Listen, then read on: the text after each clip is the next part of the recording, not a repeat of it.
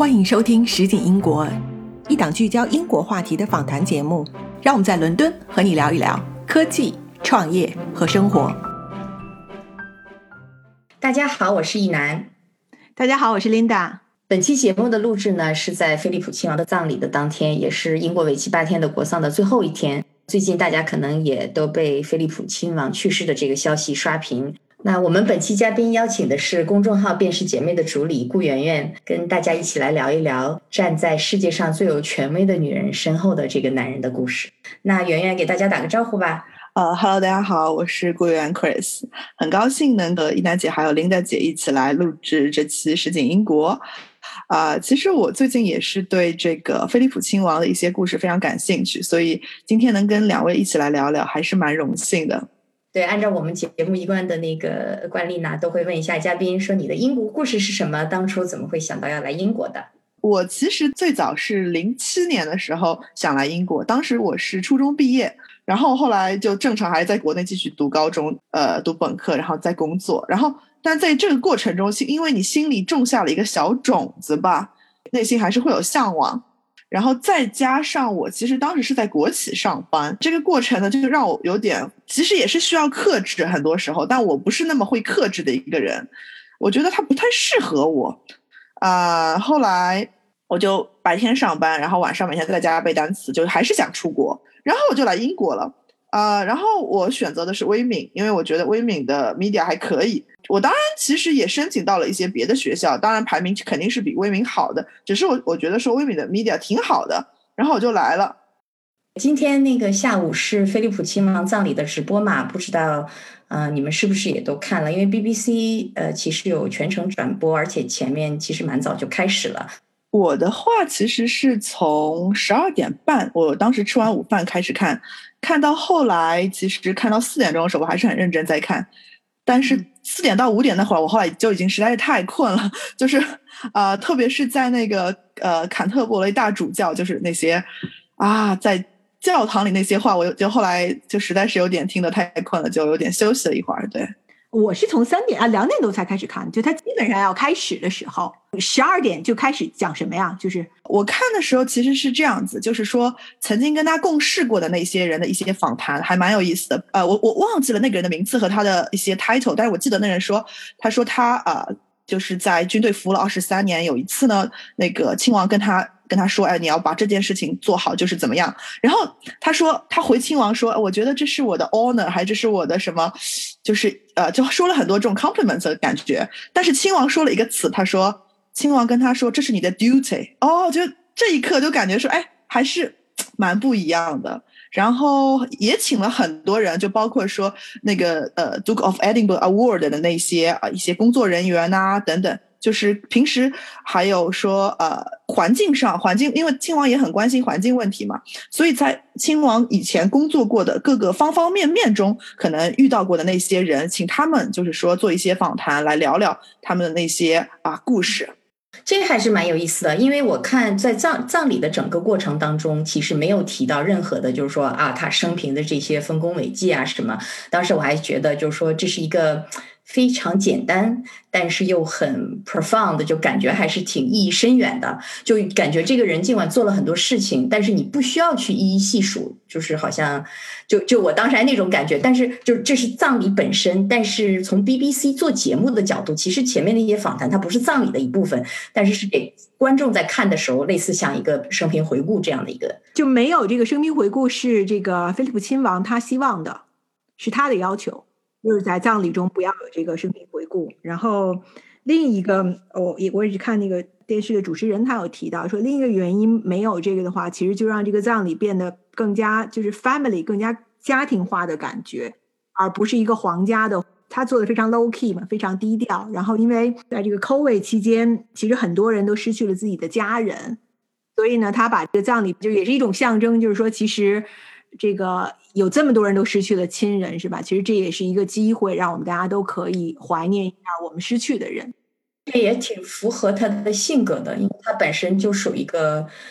比较低调，很奇怪哈，这个低调这两个字跟他的这个整个的地位以及他平时做的事情，但确实评论家也说说，如果菲利普亲王如果看到这些，因为媒体前面有大幅大幅的报道和转，就是放新闻，就说如果菲利普亲王看到，他就会说，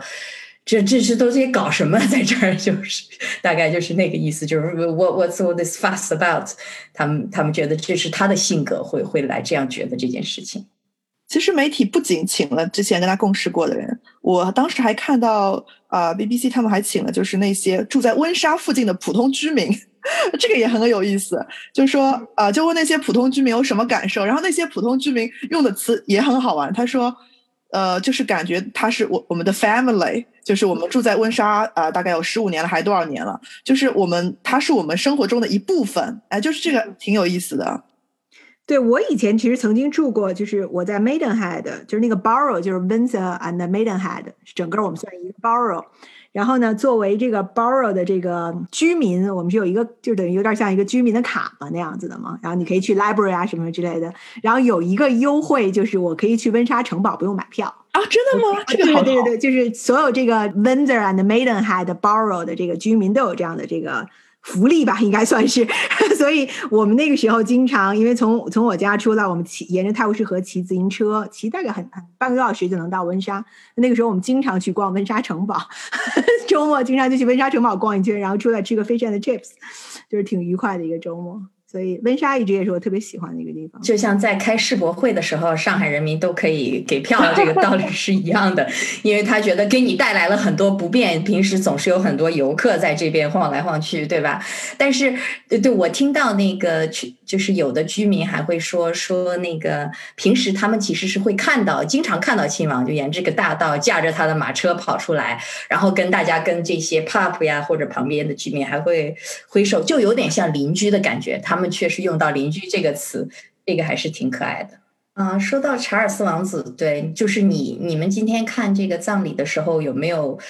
有特别的感觉？因为查尔斯本身不是我一个特别感冒的人，我可以这样说。但是今天我看到他的时候，我觉得他跟平时挺不一样的。而且第一次我就看到他，我觉得他有点，我脑海里想到的就是一个 sulky child，就是一个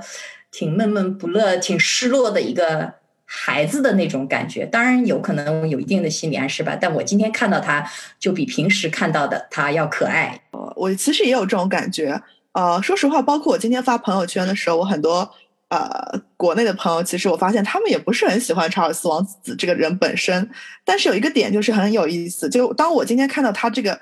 整个神情的时候，其实我有点心疼他。就我觉得他还是个没有长大的人，然后他就是。啊，自己的爸爸去世，就可能对他来说也是一个很好的，怎么说，一个依靠、依赖的人离开了，然后他内心其实有一些啊，就是还是有点苦闷吧。虽然其实我我听很多朋友说，哎，查尔斯王子他跟他爸之间其实呃关系没那么好，我也不知道啊。但是因为可能因为他当时他爸非要送他去他爸的母校，那个在爱呃。苏格兰阿伯丁的那个 Golden Stone，然后呃，我其实也有个学弟从那那儿毕业，然后据我学弟的反馈，就是说这个学校呢，就是非常的严格，呃，严格到哪种地步呢？就包就包括说你在那边读书，他会有那种要求你每周都要去后面的爬山，那然后走个很很长的一整天，走完之后呢，就学校也不会帮你，学校最后只会呃派出直升机来搜，搜到这里还有没有人啊那个不行，然后再盯着他跑。爬完或者说怎么样走完，就这种过程。那查尔斯王子，我觉得他性格其实是一个非常温柔的一个人吧。呃，我不想说软弱，但是我觉得就是是不是因为这个，他其实对他父亲就没有那么亲近。但是今天就他好像是觉得说，哎，我是不是身边少了一棵大树这种感觉？就他的神情还让我挺心疼的。这个查尔斯在那个那个学校里的确也是被孤立的很厉害，所以他的确其实没有一个特别让他，我觉得让他。觉得愉快的童年吧，或者青年，在，学校里的确是挺惨的。但是我觉得，呃，看当然不知道是不是啊，当然就是只是从王冠那个剧里面看到的，说其实菲利普亲王的他的理念一直是说这是 character building 是吧？这个你你就应该这么强壮，你就应该能够来做这些事情上。所以从就觉得说你你作为一个男孩子，好像不需要那么的。多愁善感哈，你就应该能接受这些东西，尤其你又是未来的国王，所以这个他把那个孩子送到那儿去。当时其实当然很难说啊，这是不是最好的对这个查尔斯成长来讲最好的一个方。这个也是呃，可能很少的事件之一吧，就是菲利普亲王和女王之间意见不一致，但是菲利普亲王最后说了算。我想在他们就是他的角色嘛，就是他们说绝大部分人还是把它看作是他的整个生命，可能也就是就结结婚以后的这部分的生命，大部分还是一个责任，对吧？就是你前面说的 duty。当然，另外一个角色是一个丈夫，是家庭里面的一个父亲，但是可能。在整个这个大环境下，那个可能成了一一一小部分。然后你看，包括平时在外面出现，他总是对女王其实是有一个臣子的这个身份，包括走路要走在他后面。但是在这件事情上，其实是一个家庭内部的决定。那作为父亲，他的决定最后其实是是 怎么说胜出了女王的这个决定。他们说这也是少数的仅仅可能仅有的几个决定之一吧。最后，菲利普亲王说了算。我不知道你们两个就是在看葬礼的过程当中有没有几个，比如说你回过头去想，或者当时有一两个特别感动的画面，你们有没有哭？首先，我其实没哭，但是我有点，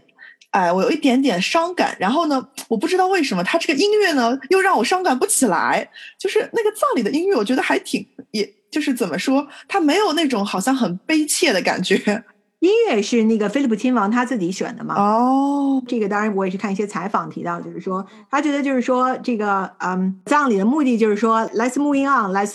get on our job，就是就是我我们能要这个继续的往前看，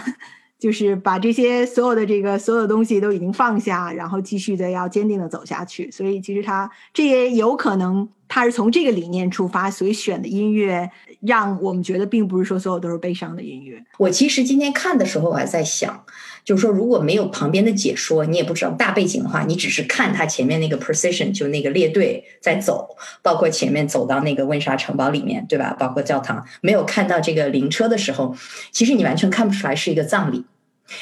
在 precision 这个过程当中的音乐，甚至于是有点欢快的，类似就像平时部队的那种进行曲啊，有一些对。而且因为他们的制服，士兵的制服，比如说红色还是在穿的，红色金色搭配。当然，那个乐队最后还是就是都穿的黑色的。但是就整体来看，你其实看不出。跟比如说 你有个皇家的婚礼或者什么有太大的区别，就是整个的那个那个氛围和那个对吧？直到后面你看到灵车，包括即使在教堂里那个音乐，教堂里的音乐它是因为是比较神圣的，那个时候可能还是挺感动的。尤其一放到女王的那个身影，那个一个孤单的身影那个镜头，而且我一下子觉得可能也是一下子就好像勾勒了很多，就觉得她就是一个普通的刚刚失去了一个结婚。七十三年的爱人的小老太太的那种感觉，就我其实那个时候在教堂里的时候，我我其实眼睛是有一点湿润的。还有就是前面看到他们家里人，就后面那个家里人那部分穿着西装的那些男生，他们其实就没有坐车嘛，就直接走走在后面。但是他们穿的是便服，就是礼服，不是军装。其他所有人那些列队什么穿的都是军装嘛。那我们。看了新闻，知道这个后面的背景。其实我当时有一点心酸的，因为我想对菲利普亲王来说，可能这些人如果能穿军装，可能会更好吧，因为他这么在意这个这个他自己的这个军队的这个背景以及家庭的这个 unity，就是家庭的和睦哈一致性，在这个里面可能有我有一点感伤吧，因为我觉得他们穿着那个便装或者说那个礼服，确实效果完全不一样，在跟其他的那些人相比，反差蛮大的。我倒觉得，其实他们穿礼服挺好看的，就那燕尾服。我我突然觉得这个 morning suit 还真的挺好看的。我之前其实没这感觉，就是你很少看到所有人基本上穿的都是就基本上一样嘛。但是我觉得就是相形逊色，因为它没有那么的 glorious。因为其他的一些军服，它其实是挺奢华的。就是尽管他们穿着那个燕尾服，然后配上了一些勋章，但是好像那个气场不一样。但是对 Linda，你的那个就是你说的，就是从另外一个角度，其实因为就就完全是英国绅士的那个形象嘛。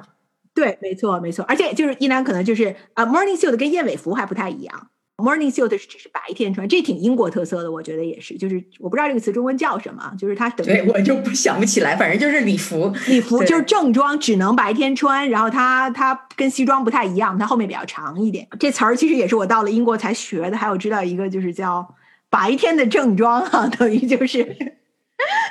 晚上就不能穿，六点之后你就不能穿这个衣服了。葬礼准备期间也有很多那个热点话题，我不知道你们关注到哪个，或者对你你觉得印象最深或者感触最深的。我反而觉得以前就是好像他去世之前，我经常能看到各种很 juicy 的故事吧，很 juicy 的报道。然后他一旦去世之后呢，我发现呃，英国的一些小报们其实也是呃挺讲口德的。就是这个，我觉得是媒体本身自己也有一个类似像所谓的 protocol，也是，而且可能也比较体谅女王吧，觉得在这么这么艰难的时刻，各种各样的事情。对我，我整体感觉，而且就是从尽管不同的媒体它本身有不同的政治观点，它互相有的时候还会稍微有点什么，比如说有的在指责说 BBC 可能报的太多啦，或者怎么样。但是因为它毕竟在英国，从媒体政治角度也是有保皇派和导皇派嘛，但是总体来说，大家都是即使有不同的观点，但是都非常 respectful。对，就是从新闻的道德的角度吧，我觉得做的还是确实不错的。我觉得两个就反正之前吵就是吵的比较厉害的吧，一个就是说，当然就是很多人其实也都是希望通过这个葬礼，Harry 能够跟家庭的关系缓和，就是特别是他跟 William 的这个关系的缓和。所以其实有很多各种各样的这个小道消息好像在吵，然后当然当然一个比较大的一个问题就是最后是说好像说这两个人好像关系还是不和睦嘛，所以两个人在进这个教堂的时候都不愿意肩并肩的一起走，中间还要再插别的人，所以就是我我我觉得就是前几天基本上媒体就都在都在炒作这件事情，然后当然刚才你提到另外的包括他们的这个衣服啊，其实很多时候我觉得可能就是因为。不能是，就是毕竟亲王，我觉得还是挺被大家尊重的。然后，但其他的要是从这个 gossip 的角度来看的话，可能更多就是去来看这个 Harry 跟这个家庭的关系，从这个角度来看。因为我其实挺有意思的，我那个知道这个消息的时候，我当时在看牙，就是在牙医，在牙医，我那个嘴还张着一半儿呢，其实。然后那个那个那个电视里就讲了那个亲王去世了，然后我牙医其实是个这个。等于他也是呃希腊人，但当然他是在这个瑞典长大的。然后他当时就跟我说啊，我们又少了一个希腊人。然后，然后就说，哎呀，Harry 回不回来参加葬礼啊？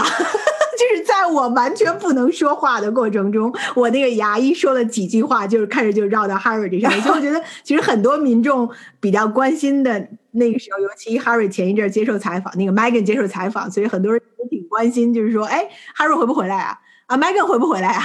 他们回来之后能他 在家里怎么跟人相处啊？等等这些比较比较有，就可能八卦都炒在那个方面了。我一开始看到这个消息的时候，然后他们就说这个站队怎么站呢？我开始还在想，咦，这个是为什么？那皇家不是有很多的这个 protocol 嘛，就沿袭的习惯啊什么的。然后我还在想，我还联想到了在亚洲，比如说从皇室的角度，就还有一些阴谋论，就是说你比如说两个人，比如说你要并排站，如果有人来暗杀，就是都是王位继承人要怎么讲？我甚至就各种各样的想法吧。我还在想啊，什么原因？后来我又再去看呢，据说是有这样一个，就是不同的媒体可能会炒不同的原因，说他们关系不好，有的说什么，呃，说因为那个他们的堂哥站在中间，因为这堂哥其实跟他们俩关系都不错，包括在戴娜王妃去世的时候也支持他们。但其实据说是有这样一个 protocol，就是说这个惯例，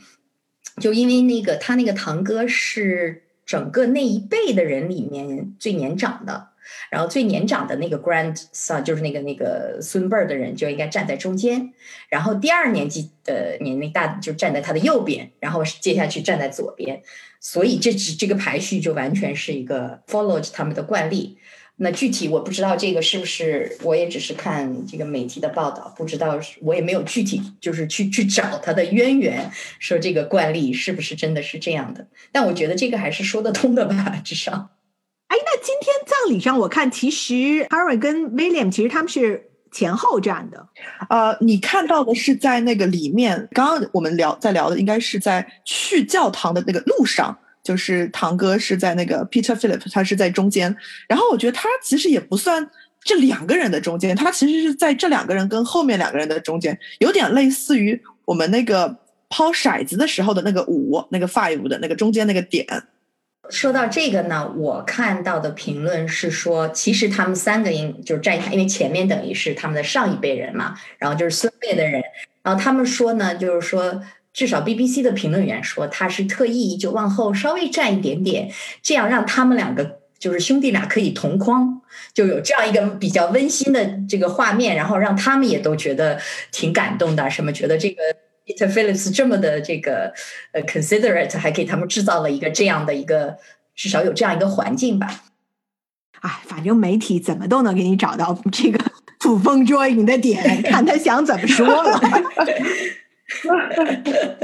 对，不过这两个还是就是应该对皇室，他们因为找的就是对皇室特别了解的，平时就专门写这方面评论的吧。所以我觉得 BBC 一般，我觉得东西还是相对比较客观，但是它也是有它的倾向的。后面媒体那个葬礼结束以后，我倒没有特别就就看了那个以后，我就没有再去看那个其他的评论。不知道你们两个后后来有没有去看其他的评论？我今天其实印象最深刻的一句话是，就是他们有一个评论员就是说，这是他的 first time and the last time，就是在女王之前，平时都是 two steps behind。对。我听到这句话的，其实其实我挺感慨，我就有点挺 emotional 的，就有点要泪目的感觉。是的，是的，特别是当你听到这句话，然后再看到女王坐在宾利车里，就在后面那一刻，我觉得其实其实就是说，哦，这样一个老太太太不容易了。所以这个葬礼结束之后，Twitter 的关键字当时女王是她的一个 hashtag，对，然后我我我看了一下 Twitter，我就想看大家都在说什么。当然，这个她的这个呃，你打到那个你进到那个 Queen 的那个。那个 hashtag 里面，当然就主要就是这个有这个菲利普亲王的葬礼的一些东西嘛。但其实大部分人都是在很多人转发女王的那个单独坐在教堂里的那张照片，然后很多人就都就是说，哎呀，非常非常，就是说觉得女王特别特别有勇气，然后觉得女王特别强的力量，就绝对是就是这个等于她在给我们整个这个国家在底下应该是怎么样，任何事情应该是怎么样来做的，所以就是都非非常 positive，然后。还非常很多人觉得说，哎呀，非常希望这个女王的家里人能够更好，能在这个期间里陪伴她度过这个难关。所以，挺多还挺感人的东西在上面发出来的。对，这个其实 Linda 让我想到，就是你前面说的，这是一个这个葬礼本身发生的大环境，就是在前面一年可能有很多人失去家人，但是连。呃，就是有一个葬礼的机会，可能也没有，或者很多亲人没有机会来参加葬礼。这个类似，就像一个对整个国家的民众来说，就就好像是这么积积累下来的很多的这个情绪的一个。达到了一个就是一个高点吧，所以说就就对很多人来说，可能他们自己的这个感情里面就既包含了对自己认识的一些人或者亲人的这些缅怀，然后又又加上这件事情，然后女王呢本身又是这个国家对大部分人来说，至少是拥戴他们皇室的这部分人来说，还是一个主心骨，就觉得不管发生什么事情，就女王是一个给大家提供这个 stability 的一个象征，所以说可能今天就看到这个。这个场景对大家应该也是有这个作用的，同时肯定也是非常心疼女王老奶奶的这个感觉。对，是我当时其实看着觉得，就是也还是有一点挺挺感伤的，就是当你看到所有人其实戴着口罩，尤其黑色的口罩，在那个教堂里面嘛，包括那个 procession 进到那个教堂的过程中，就我觉得这其实还是挺伤感的，就是不是说光葬礼的伤感，就是说更多的我觉得伤感是说在一个。尤其在这种现在这个这个疫情的情况下，其实我们很无助哈，我们我们没有别的办法，我们就就是好像没有，就是就等于大家都就是女王也好怎么样，其实都还是被困在这个现在的情况下。我不知道你们有没有看到，就是这个 BBC 在对那个关于菲利普亲王的报道，他其实打破了这个英国电视台投诉的记录，这个你们有看到吗？因为 BBC 还是报道的蛮厉害的，就是从这个他去世那天开始，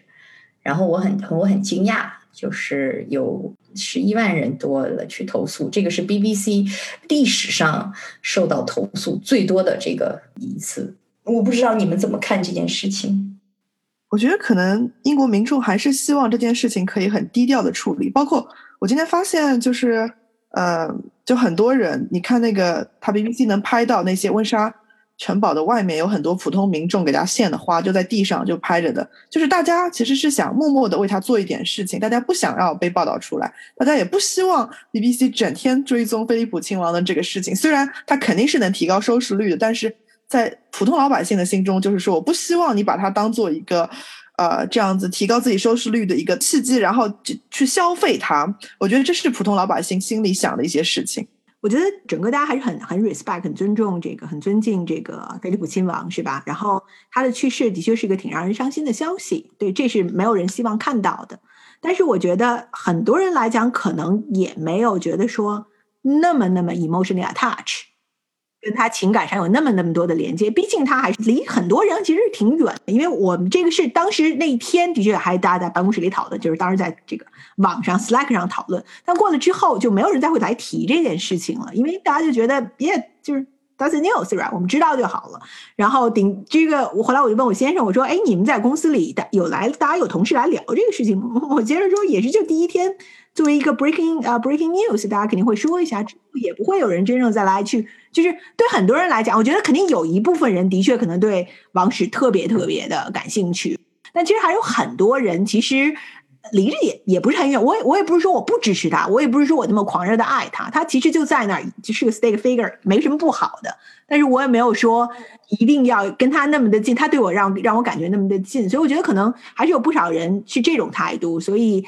当 BBC 把基本把，好像有一天把所有的体育节目全部停掉，把其他所有节目都停掉，然后那个 even 那个当上周日很多人都担心那个《Line of Duty》，因为我追那个剧嘛，大家都在担心说是不是把那个剧也要停掉，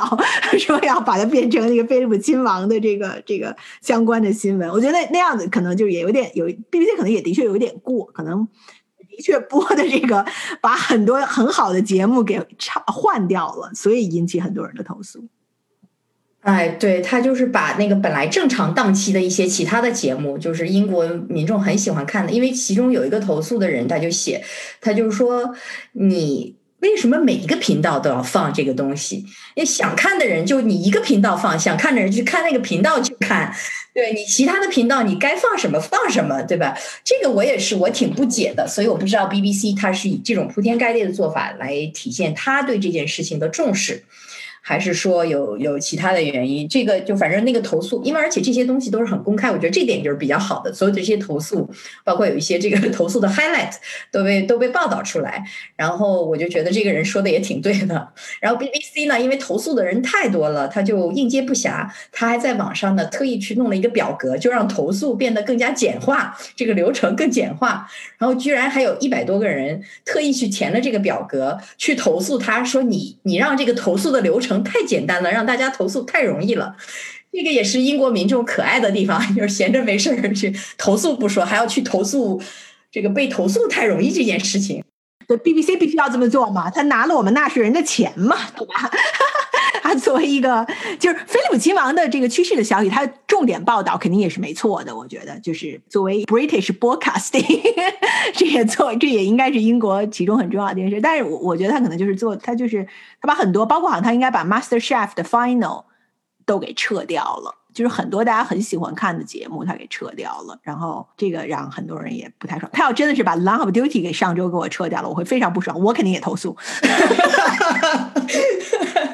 对，我就说从另外一个角度，比如说，因为它后面其实是有八天的这个 National Mourning，对吧？就是说，其实像国丧期，其实有很多事情是要停止的。当然，他们就是说跟抗疫有关的这些事情不不停，但是其他很多官方的行行动都停止。但它其实就是只限于官方的。那么其他的呢，就是大家就是完全是自愿，不管是从降半旗的角度，还是从这个要不要改你的这个体育赛事的时间表。那么比如说本周末，那周末总是有很多体育赛事，足球赛也好，然后很多都是从这个等于就是。类似像英国的全国足协或者足联的角度，他们就主动的说啊，我们就在几点到几点之间完全不有一些赛事，其实就安排在晚一点或者早一点，然后有一个 protocol，就大家都要带，比如说黑色的这个 armband，然后什么这样的。那这个是民众自发的，然后你把它时间改掉，大家也都是愿意的，因为这个是你有选择的。那 BBC 那个呢，就是可能大家最生气的就是你没有给人家选择，对吧？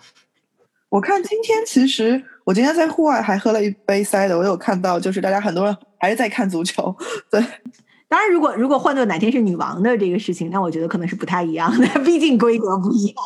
就是说到葬礼嘛，就因为如果是真的是女王去世的话，它本身就是这个葬礼的要求也是不一样的，对吧？那么还有就是，我就是想到，就是在英国的这个，就是最近几年法律文件里面就开始有了，就是平时不都有不可抗力嘛？然后不可抗力就是这些什么发洪水了，就是等于真的是天灾人祸。那么那那协议呢就无法履行的话，大家都不负责任。基本上这么多东西，最近几年因为女王年纪大了嘛，就开始加 death of monarch。就就女王去世的话，就就会变成不可抗力事件，因为它真的就是，如果女王去世，比如说很多很多东西它就会被取消，很多东西它可能就要停摆，呃，这个可能确实就是区别还是蛮大的，就是你说啊，希望那天不要那么快来临，我觉得大家还是挺喜欢女王的。嗯，对，而且这个过渡真的要给大家，我觉得菲利普亲王去世以后，至少大家在心里面可能就。就可能默默的要在准备，就不希望它发生，但是也要再做一些思想准备。然后从皇室的角度，他也要想下一个接班人啊什么，因为女王在大家心目中的地位真的是不可取代的，对吧？从民众的角度，然后你不管是谁来继位，要这个也说到，我们等一下可以来聊，就是皇室的这个接下去怎么样发展，包括大家对皇室的这个支持程度，这个肯定是会受到影响的。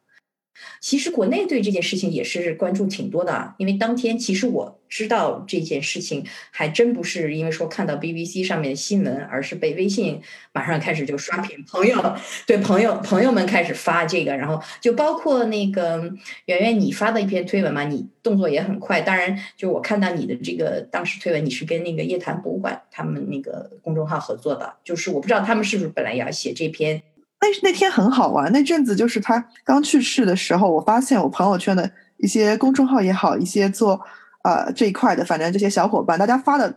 更多的是往主喜方向走了。然后我就我是当时就这么在想，哎，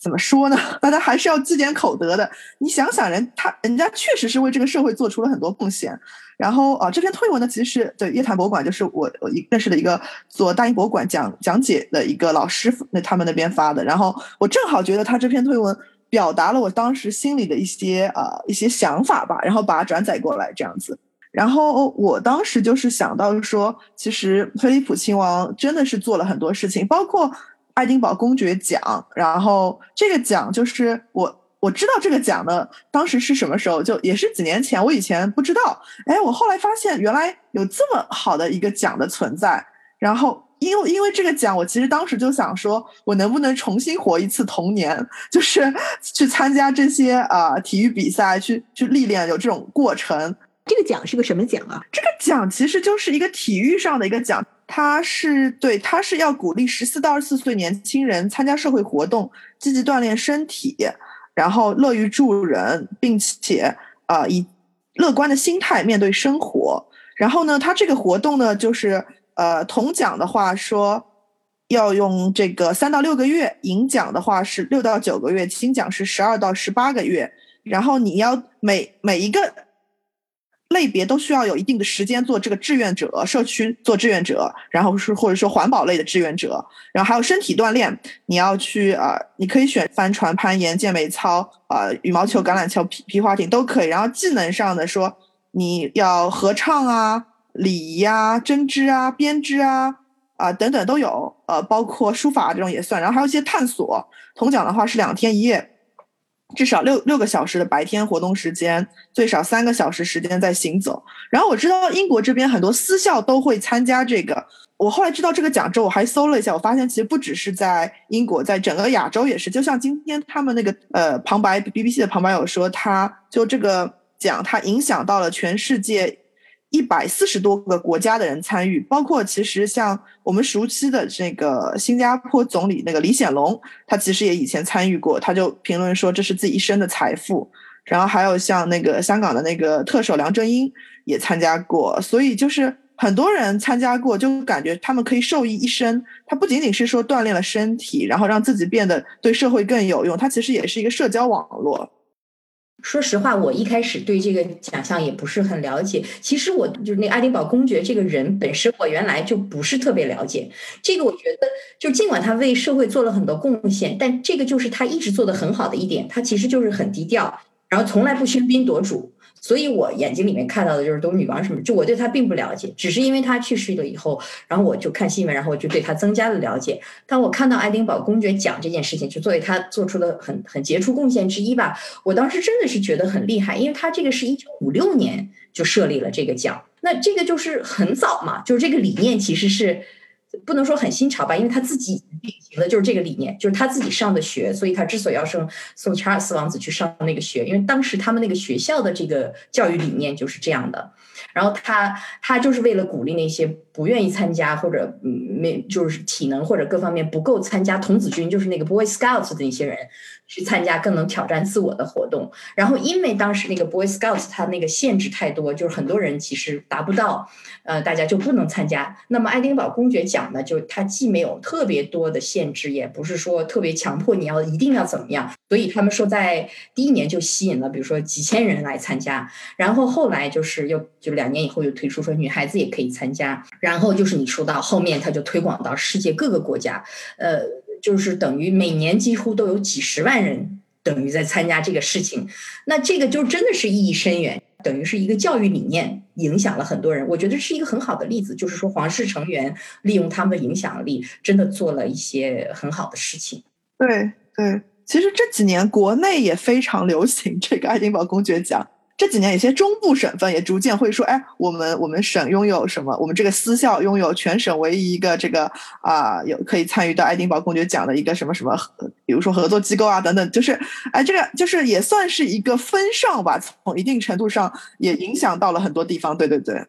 今天我我看到一些也是跟菲利普亲王之前有过比较深接触的媒体的人的一些采访，大家也都提到，其实就是说他本身这个人这个。还是一个兴趣爱好非常广泛的人，所以其实他是非常有能力、能量的，就是他有很多很多 energy，他也非常喜欢新鲜的事物。所以就是说，在他这样一个性格跟这个风格的这个背景下，他还能还能够做到，其实什么东西其实他都走在女王的后面，等于他一直在维护着女王。所以说，一个是特别特别难，他既活出了他自己的生活，但同时他又永远等于是作为这个。他的 duty 就是照顾女王嘛，对吧？就是就是就是女王就是他的工作，等于是就是照顾女王，其实就是他的工作。他又能够有自己的生活，同时有自己的这个，包括他的这个的影响力，对世界上的这个整个的影响力。刚才你们提到的，包括他的那个他做的这些奖，然后但同时他又在这个嗯，整个在这个过程中，其实就是他一直是非常非常的忠于这个女王的。所以就是说，呃，我我觉得从这个角度来讲，其实是非常非常。非常难的，但其实他做到了。嗯，对，这个我很同意。其实我以前没有看到这一点，可以说，然后我我就是在这个。这真是他去世以后，我才意识到这个，就是才会来想这个事情吧。可以说，因为他其实性格方面有，其实是很就是挺充满冒险精神的，又是一个军人，其实是一个很强势的。因为他年轻的时候在认识女王之前，或者在跟女王结婚之前，他其实据说晋级的也很快，表现的也很出色。而且他自己本身这个背景，对吧？各方面受的教育，就是他还是一个很强势的人，可以说。那么，当然他走入这段婚姻以后，他其实完全就变需要变成一个战。站在默默的站在女王身后的那个男人，就好像我们说每成功的，他就变成了一个很成功的，或者一个世界上就是最有声望的女人背后的这个默默的男人。但是呢，呃，他能够做好这个平衡，因为我们以前不是有一期讨论这个关于《皇冠》这部剧，也讨论到皇室，就皇室里面就是有一点，就是像你要是宁折不弯的话，像戴安娜或者 Margaret Princess Margaret 就是女王的妹妹这种性格。其实是很难生存，或者很难生存的很开心，因为你要完全就是在皇室的这个机制里面，要符合它的规则，不能完全就是放飞自我，这种心态在这里肯定是行不通的。那么，就像前面那丹你说的，他就是既可以做到一些他想做的事情，或者在这个。允许的范围内吧，还是活得很有声有色，又给大家带来很多启示，还是挺不容易。但我想他自己确实应该也有很多挺失落的地方，因为他很多，他比如说在军队的生涯，啊，当初也是因为女王的父亲去世的，就比大家肯定预料的要早，还是挺突然的。女王很早就要继位了，对吧？那其实他的职业生涯就被打断了，相当于这个，我觉得对他来说应该是一个很失落。对他其实很有天赋的嘛，他很早的时候，其实当时在军队里，在那个海军里就。Promotion 就很高了，所以他就是，所以我今天其实，在想另一个问题，就是说，就是很难讲。你说如果他嗯没有娶女王，他会不会发展的更好？就是啊，就是会不会有一种，就是我就是你，其实就是我不知道，我就看这个，其实我在想，就是其实你说我们在这个这个所有很多东西都是偶然一件事情发生是吧？然后就 lead to 完全不一样的路径，也不能叫偶然的事情吧，就是说你你做了这种选择，然后可能就 lead 到你另一个路径，然后你可能就遵循到这个。但如果你没有做这个选择，比如说他那会儿呃这个这个继续在军队里面，在这个海军里面，尤其他很热爱嘛，所以在继续在这里面呃这个做的话。那他的生活是什么样子的？所以这个啊，Who knows？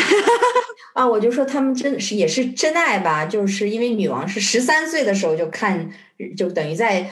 皇室参观部队的时候认识他的，然后两个人就开始做笔友，做了八年笔友以后。因为那个时候肯定是很严格的，不可能让他们两个出去 dating 或者怎么样的嘛，就真的是一直在这么交流着。然后后来就等于也是那个时候，女王的爸爸就决定许婚了。一开始好像还不是特别满意，但是后来因为他在部队里面表现很出色吧，最后好像说，嗯，觉得这小伙子可以，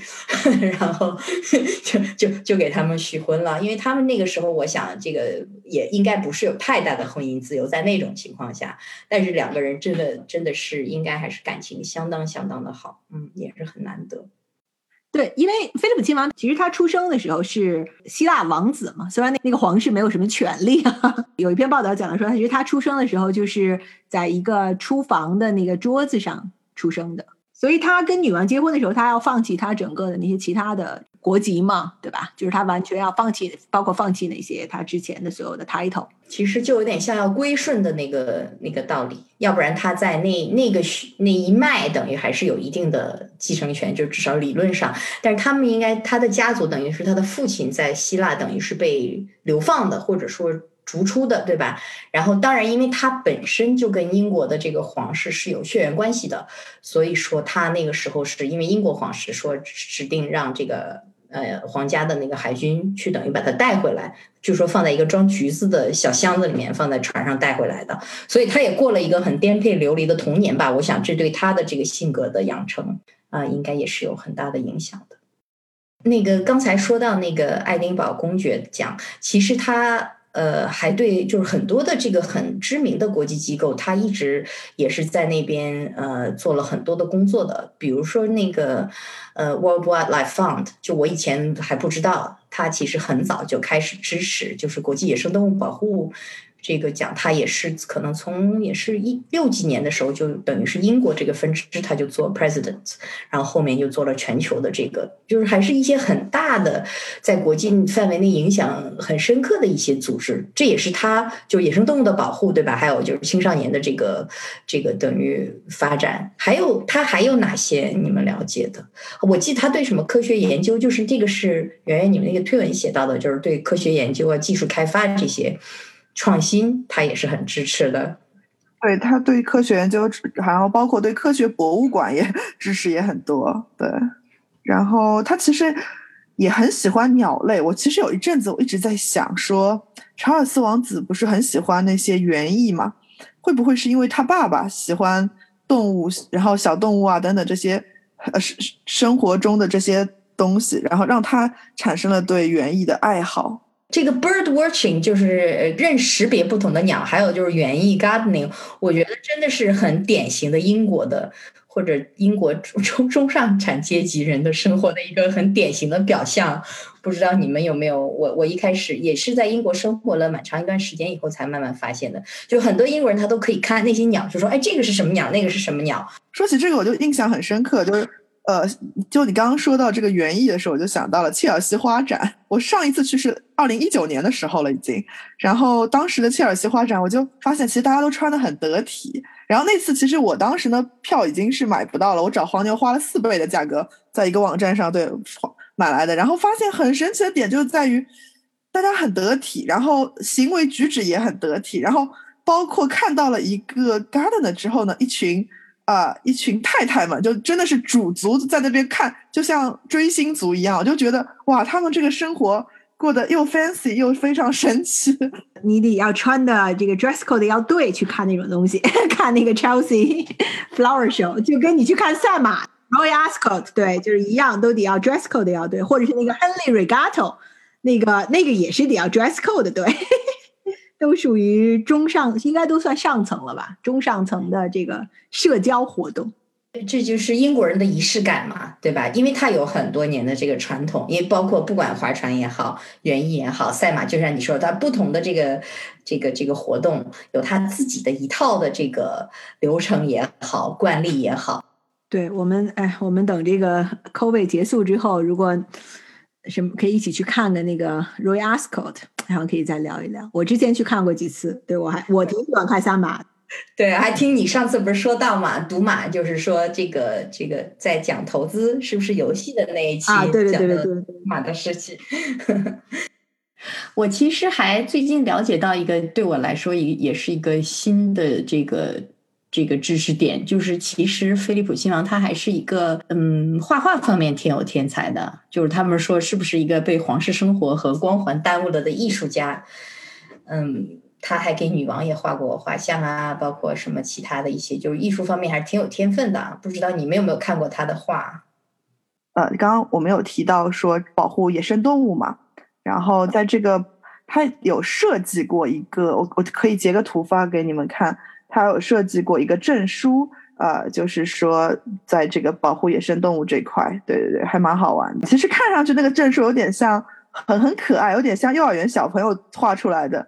我看到的就是一幅他画的女王在他们那个应该是温莎城堡的 breakfast room 吃早饭，看着报纸的一一幅画，就等于类似像一个非正式的肖像吧。那么就是那个画的构图啊，包括就各方面，我当然看不看不就是细节，对我来说一个非专业的人，但就看着整体就真的觉得挺不错的。就如果说是一个专业画家画的，我肯定也是相信的。然后，然后他们就说，当然了，这个也只有。菲利普亲王可以画出这样的画，因为他眼中看到的女王只是一个这个中上产阶级的，嗯，一个 lady 在吃，在他的家里吃，尽管是一个很很 fancy 的 room 里吃早餐的这样，但是是一个很放松、很开心那个状态，所以那幅画还真的是挺温暖的，而且挺漂亮的。我有一个另外印象比较深刻，就是女王的作用，大家都知道嘛，就是 never complain, never explain，对吧？永不抱怨，永不解释。那个菲利普亲王的座右铭是什么？他们他们说应该他的就是忍耐、闭嘴，然后就是继续前行。其实前面琳达你有提到继续前行，这个里面也体现了两个人的这个他们的风格吧。就是女王她就一直是很从容、很优雅，但是就是很就是大局观，对吧？然后菲利普亲王呢，就属于一个简比较简单、比较直接吧。他其实是一个比较 straightforward 的这种人。就是还很多，你像像皇室的第一个电视采访，其实是他做的嘛。然后当时女王的那个加冕典礼，也是他建议女王来来这个 BBC 来做直播。就我觉得他其实还相对挺前卫的，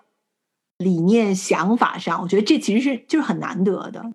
嗯，对对对，他其实这个确实是大家公认的，就是他为推动皇室的现代化，或者说。让皇室可以持久下去，巩固他们可能有点岌岌可危的地位方面，还是做出了一些贡献的。就包括让皇室更人性化，对吧？把就做直播这件事情，以前皇室是肯定不想让大家看到他们在干什么，其他人都是反对的。但是他就觉得我们要让民众能够看到我们的生活，可能更更能 relate 我们，就让让他们觉得他可以了解我们，看到我们，我们也是人，不是神。可能这个还是有有一定作用的。对，那说到这个就前。我们也提到，我们可以正好也借此机会讨论一下皇室的未来何去何从。不知道你们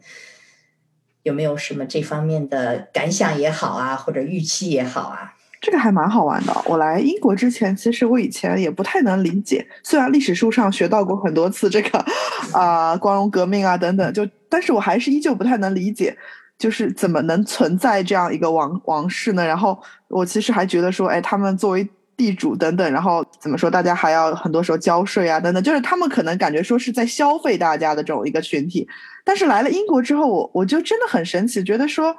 大家呃身边很多人其实都挺喜欢王室的，而且关关键是还有一个很好玩的点，就是说在英国生活的越久的，我发现身边的那些朋友他越喜欢皇室，呃，这个点也很神奇。当然，也有可能是我还就这个没有接触到讨厌皇室的人，这个应该肯定也是有的嘛。呃，然后他们喜欢的这些点呢，就有些是这么说的：说我觉得，呃，皇室的人，当然，当然，呃，这个反正梅根跟哈利现在已经脱离了，梅梅根就不算，就会说，呃，他们很克制。就是皇室的人，他不是说因为我我是女王也好，我是亲王，我是什么，所以我就为所欲为，不是，他们是很克制，他们是说，呃，要有战争的时候，我要主动站出来，有什么情况下我要保家卫国，就是他有一个我要这是我的 duty，我要服务这个国家的这个意识，所以我身边很多人都会觉得说，哎，这个很好。当然，呃，梅根之后呢，就是我也不知道为什么，呃，我我。在我英国认识的这么多人里面，只有一个人，啊，我身边认识的人里面只有一个人，就说他是喜欢梅根的。那这个人的点也很奇怪，他是说，啊，那个人呢是一个呃委内委内瑞拉出生的一个，反正西班牙籍的一个女生。他说，哎，你们只是说歧视黑人而已？我说没有啊，我们只是在就事论事讨论这个问题。所以我觉得很多时候，反而好像成梅根这个点，它成为了很多。呃，黑命贵的一个借口，我也不知道。当然，我觉得大多数人，呃，梅根除外啊，大家其实还是很喜欢皇室的一些，呃，对于自己的克制也好，对于这个 duty 的自己的这种呃遵守也好，对，就是这一块。对，就是你说到的这个克制，就是菲利普亲王其实就就以前说过嘛，就是如果有人觉得君主制度存在只是为了君主。本身的利益，那那完全是错误的，因为它肯定不是这样的，它应该是为国民的利益而存在。如果任何国家在任何时候，因为它还不光是英国嘛，还有英联邦国家，大家都是自愿，这些都是主权国家，但是都自愿成为英联邦国家成员的。那任何国家在任何时候觉得这个制度是不可接受的，那就让他们来改变这个制度吧。就比如说澳大利亚，你想脱离，你也是可以投票的嘛，你也是可以这个，就是说。至少从他们的角度，肯定是这样来看待的，就是这个王位也好，他们的特权也好，这个其实是跟责任和义务相匹配的吧。嗯，你反正说到梅根这个，就这个其实是完全是，就是有太多可以说的东西了，所以我们这里没有办法一一说。但是，就是他确实在很多人的心里，其实他不应该不算成。既然他现在脱离了，而且一来他本来就是一个是一个外来的嘛，就是正因为可能他们的理念不符合这个。皇室一一直以来的宗旨，就像我们前面说到的一个，可能你没有办法呃来遵循他这些东西的话，就在这个里面生活可能会比较痛苦，然后可能也最后导致离开。不知道具体就是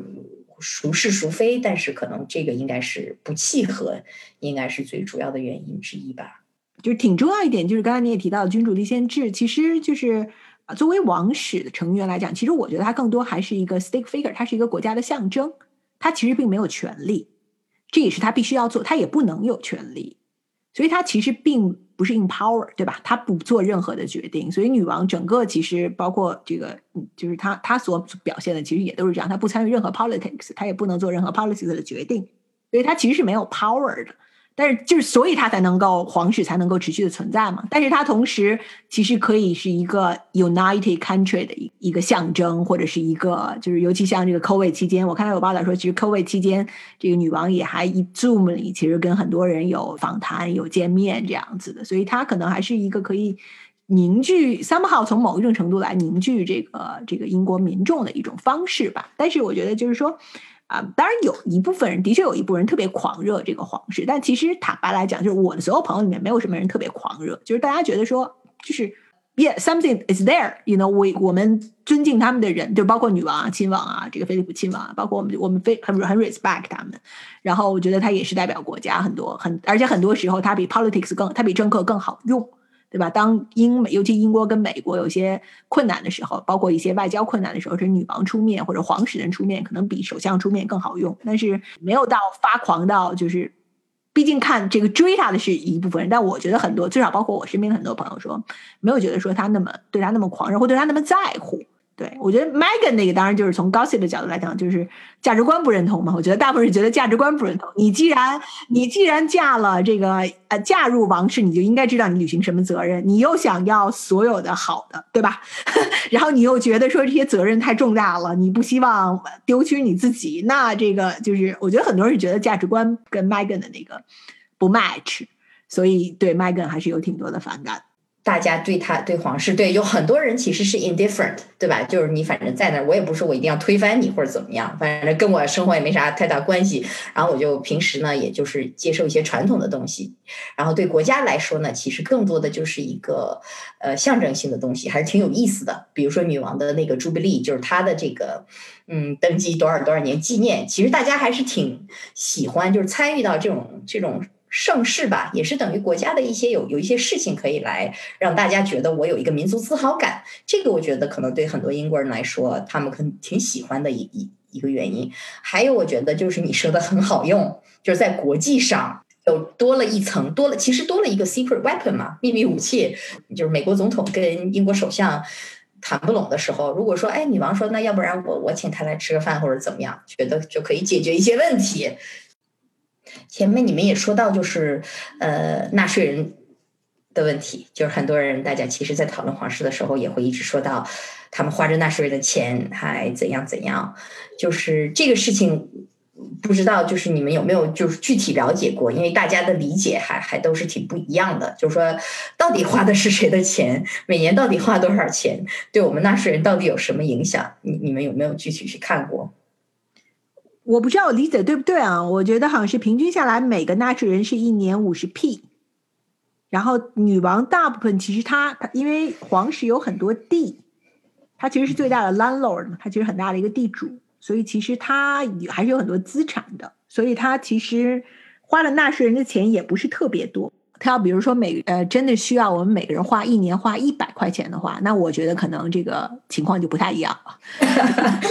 那得老多钱了。对，是，所以就是说，毕竟因为他有很多地产，他有很多资产嘛，对吧？所以他其实也没花太多纳税人的钱。所以呢，我觉得大部分来讲，就是当然也也有些人需要改革，这些大部分人来讲，其实我觉得就是不太 care，就是说。所以，他其实虽然皇室的确花了纳税人的钱啊，但是其实没有没有那么多。当然，所以当然就是说，所以就是说，你你这个钱花在正道上，大家都会觉得无所谓嘛，对吧？你因为女皇室的确承担了很多责任，但是当那个呃，Harry 跟 Meghan。那个事情为什么很多英国人民就是英国他的反他们卸任皇室责任，他就等于是不再承担任何皇室责任了。这个时候，很多人会非常的不高兴，觉得非常的这个他们做的是不对的，就在于说，包括他们那个那么贵的婚礼，包括当时他们的那个房子，对，都是纳税人的钱。这是我们都支持了你，然后你嫁进去之后，然后你觉得说这不是你想要的，那你嫁之前干嘛了？你嫁之前也应该知道皇室大概是怎么回事吧？你不会那么无知的说，我完全不知道皇室是什么样子，我需要履行什么责任？我觉得这就是有点有点不负责任了，说这些话子，对，就很牵强，有点不负责任在说这些话了。对，就觉得在这种时候，大家可能就会比较在乎，那大家会比较在乎，可能就会把这个上升成一个层面，就会说，那不这个我我觉得就是一个不对的行为，包括这么多人现在不喜欢麦根。对，所以就尤其是相有相比较，就是什么说没有比较，没有什么真相。就看菲利普亲王一生，他们就统计嘛，就说一共参加过，比如说多少万次的这个这个活动，对吧？这个公务活动，其实你不要看他其实是很辛苦的，并不是说他们觉得很光鲜，什么很好玩。对他们来说，因为他们整天干这个事情，对不对？嗯，那就我们看啊，参加一个什么东西，哎，这个不是挺好的吗？参加个音乐会去干嘛？对他们来说，这就不是娱乐活动了，其实是公务嘛，而且就全大家都在看着你，你要还要讲话。据说他几乎基本上他所有的讲话都是自己写稿，不是说秘书帮他写或者怎么样。就是他在公务方面就真正的去付出了很多。那如果相比较其他人，他们也看皇室其他人在公务上花的时间啊什么的，所以这就说到皇室的这个将来未来就是。那你说他很多人现在可能觉得无所谓，就是你你在那儿我也没反对，你不在我也无所谓的。但是可能如果换不同的人来，这就我们想到的以后他的何去何从，就是他接接下去的道路，我觉得还是可能会有些坎坷的吧。就从英国皇室的角度，嗯，因为你换一个不同的人来，大家对他的这个拥戴程度对女王肯定是不一样的，尤其是这么多。这么多，尤其年纪大一些的英国人嘛，他们可能看待这些事情会是不一样的。然后还有就是接下去。皇室他能给给英国和英国人民带来怎么样的声誉，带来怎么样的这个价值？比如说这个，包括安德鲁王子啊，这些有闹丑闻什么的，就有这些事情一件一件一桩桩的话，可能最后有件事情会变成压在骆驼身上的最后一根稻草，也有可能的，嗯，不得而知吧。啊，那好，今天也确实聊了很多内容，大家又是看了很长时间的这个今天的仪式，又聊了这么久，今天已经菲利普亲王的 out 了，那就谢谢顾媛媛 Chris 今天来我们节目做客，谢谢一楠姐，谢谢林楠姐，感谢大家收听我们的节目，欢迎给我们留言你的看法，喜欢我们的节目不要忘记订阅啊，我们下期再见。